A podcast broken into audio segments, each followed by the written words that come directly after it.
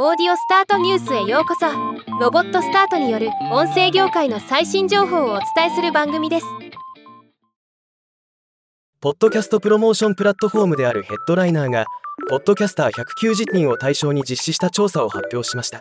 ポッドキャスターの制作について深掘りした興味深い内容です。今日はこのレポートを紹介します。ポッドキャスト歴別のポッドキャスト制作時間楽しさ。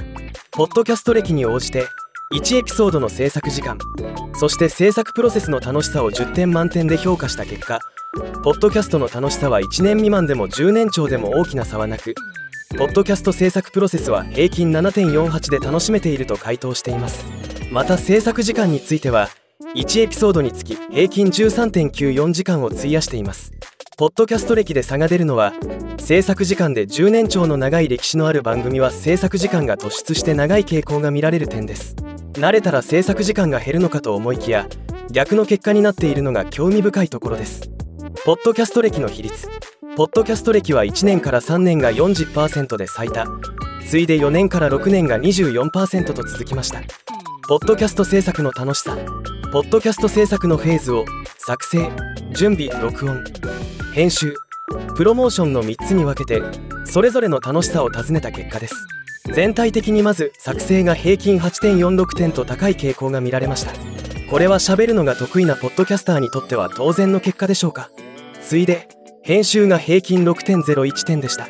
PC 作業が苦手であれば編集作業は好きではない人がいるでしょう。慣れてくると編集が楽しくなってくるということもありますし平均的にはまあまあ好きな作業という位置づけとなりました。最後にプロモーションですが平均5.52点と最も低いつまり楽しさが少ない作業となっていました。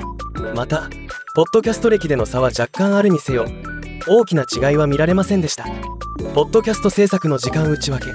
続いてポッドキャスト制作のフェーズにどのぐらい時間を当てているかを尋ねた結果です。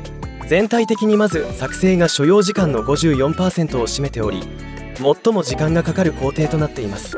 1時間番組の収録には当然ですが準備から録音まで1時間を軽く超えるのは当然です。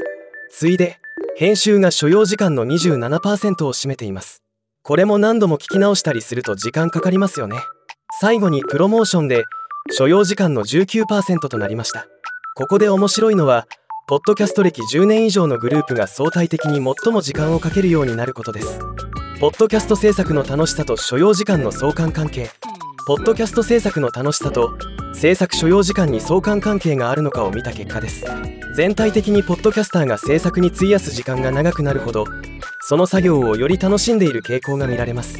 録音に費やす時間が長いのは楽しいからとも言えます。他グラフにはありませんがポッドキャスターの93%がリスナーとやり取りしていると回答。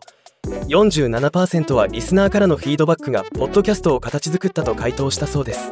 リスナーの意見大事ですね。今回のレポート全体を見てポッドキャスターがポッドキャスト制作を続けられるのは楽しいという要素があるからなんだろうなと改めて思いました。ではまた。